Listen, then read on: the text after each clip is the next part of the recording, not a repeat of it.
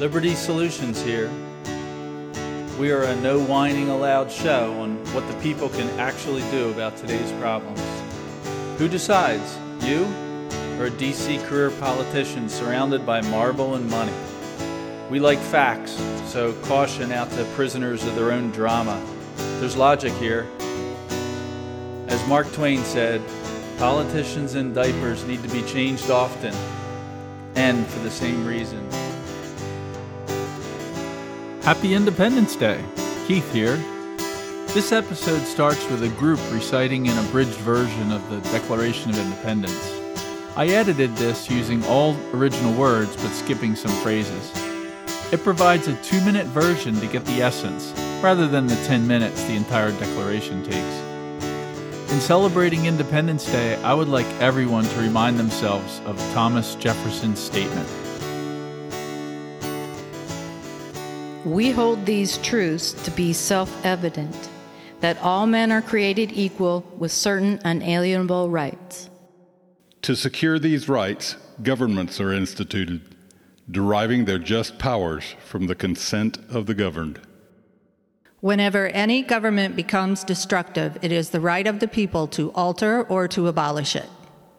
It is their right, it is their duty to throw off such government. The history of the present king is a history of repeated injuries. To prove this, let facts be submitted to a candid world. He has forbidden his governors to pass laws of importance. He has obstructed the laws for the naturalization of foreigners. He has obstructed the administration of justice. He has made judges dependent on his will alone. He has erected a multitude of new offices and sent hither swarms of officers to harass our people and eat out their substance. He has kept among us, in times of peace, standing armies. He has affected to render the military independent of and superior to the civil power, for cutting off our trade with all parts of the world, for imposing taxes on us without our consent, for depriving us of the benefit of trial by jury. We, the representatives of the United States of America, do, by authority of the good people of these colonies, solemnly publish and declare that these united colonies are free and independent states, and that they have full power to levy war, conclude peace, contract alliances, establish commerce, and to do all other things which independent states do. And for the support of this declaration, we mutually pledge to each other our lives, our fortunes, and our sacred honor. There you go. Two minutes. I hope that gets their message across. King George sure got it. The Declaration of Independence formally notified the world that the thirteen American colonies were now sovereign, quote, free and independent states, unquote, with no political connection to the King and Great Britain. The colonists were no longer British citizens. They became citizens of their state.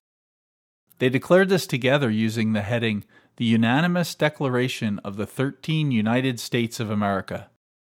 And they used the lowercase u. The declaration in the closing paragraph is stated to be made by the representatives of the United States of America in General Congress, also using the lowercase u. The United States with a capital U wasn't a thing yet.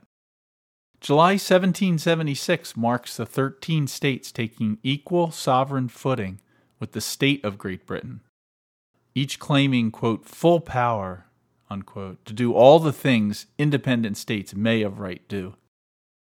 The central government of the Union was not created until years later, when the first form was ratified in seventeen eighty-one under the Articles of Confederation. Today's federal government came into existence on June twenty-first, seventeen eighty-eight, when the U S Constitution took effect, twelve years after the states became independent. In seventeen eighty-eight, the states delegated a few of their powers to the central government. Prior to the eighteen sixties, the Union was commonly referred to as these United States of America, not the. The Declaration states that the colonies had authority to separate because the king was violating the natural rights of the citizens.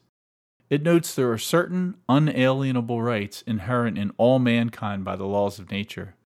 It states that the governments are formed to secure these rights, deriving their just powers from the consent of the governed. The Declaration lists twenty-seven grievances the colonists had against King George the Third, specifying violations of their unalienable natural rights. These included legislation and taxation without representation, warrantless searches, obstructing immigration, blocking free trade, denial of due process, mandated purchases, and erecting a multitude of new offices to harass our people and eat out their substance. Some history on the Declaration. By the spring of seventeen seventy-six, the colonists had been at war with England for a year. That June, the Continental Congress requested that Thomas Jefferson write a formal document declaring their independence. Jefferson's draft was edited by Ben Franklin and John Adams before final edits were administered by the Continental Congress. On July second, seventeen seventy-six, the Lee Resolution was passed by the Continental Congress. The resolution says that these united colonies are, and of right ought to be, free and independent states. In it, they dissolved, quote, all political connection between them and the state of Great Britain. This action made each of the thirteen states sovereign equals to the state of Great Britain. July second, seventeen seventy-six is the formal beginning of our independence. On July fourth, seventeen seventy-six, the Declaration of Independence was unanimously approved by the Continental Congress in what is now known as Independence Hall in Philadelphia, Pennsylvania. About two hundred copies were typeset and printed the night of July fourth by John Dunlap, called the Dunlap Broadsides. These were widely distributed, with one sent to King George. Twenty-six known Dunlap broadsides remain, including one hidden behind an old frame painting bought in nineteen eighty-nine for four dollars at a flea market in Pennsylvania. The Dunlap version has a typeset John Hancock President and no signatures. The version approved by the Continental Congress on July fourth and used as the source for the Dunlap broadsides printing has been lost. Late in July seventeen seventy-six, the Continental Congress commissioned a calligraphy version of the Declaration of Independence. This skin parchment version was signed on August second, seventeen seventy-six, and is the one with the large John Hancock and other signatures. It is now displayed in the National Archives in Washington, D C The Declaration of Independence was a joint assertion by thirteen independent sovereign states. The reason I highlighted the lowercase u as used twice in the Declaration is that in seventeen seventy-six, each of the thirteen states individually certified its justified status as sovereign and independent, simultaneously with the other states. They did so together in the sense that they were unanimously joined in opposition to the violations of the natural rights by the King of England. The lowercase united, followed by States of America in the Declaration, is used simply as the English word for together. In the title, the phrase, quote, of the thirteen united, is all in tiny script with a lowercase u. It's then followed by, quote, States of America in far larger script with a capital S for state and a capital A for America. In seventeen seventy-six, each state asserted their individual power to levy war, conclude peace, contract alliances, and establish commerce. The founders used the word state when referring to Virginia and Massachusetts, just as they used the word state to refer to Great Britain and France. Same word for a reason. All four are equal in sovereignty. The Declaration was not one capital U United States declaring independence. It was thirteen individual states simultaneously declaring independence from the state of Great Britain. Together they pledged, quote, to each other our lives, our fortunes, and our sacred honor. As the Declaration says, the laws of nature are the source of natural rights, and these rights are unalienable. It says that governments are established to secure these rights and derive their just power from the consent of the governed. Rights cannot and do not come from governments.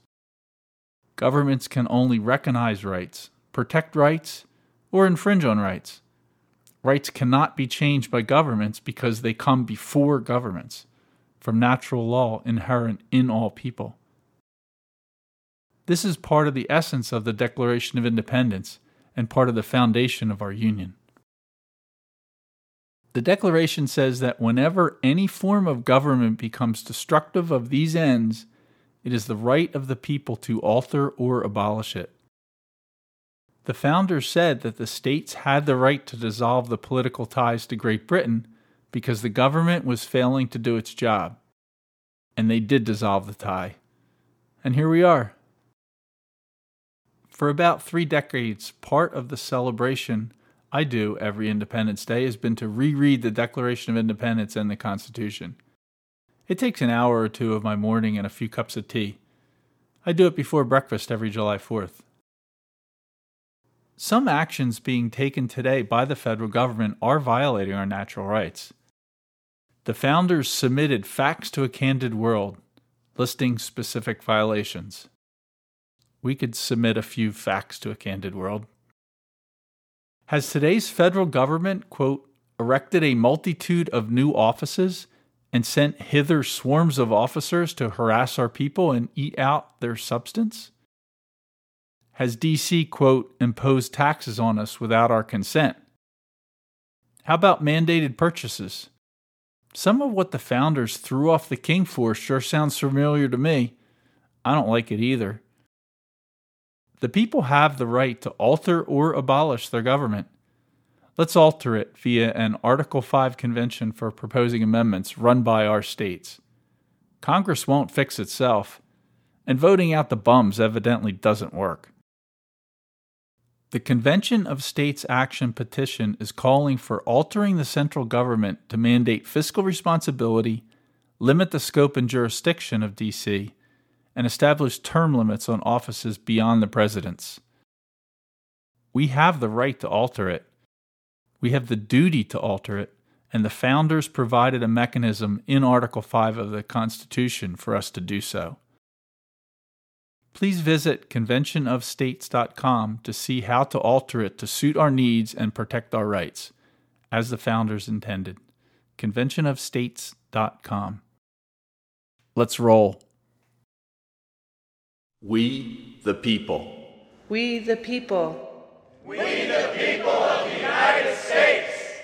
In order to form a more perfect union, establish justice, ensure domestic tranquility, provide for the common defense, promote the general welfare, and secure the blessings of liberty. And secure the blessings of liberty to ourselves and our posterity. To ordain and establish this Constitution. Do ordain and establish this Constitution. For the United States of America!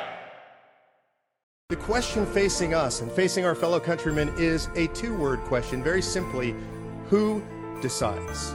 The American Founders had a simple answer. We, the people, decide.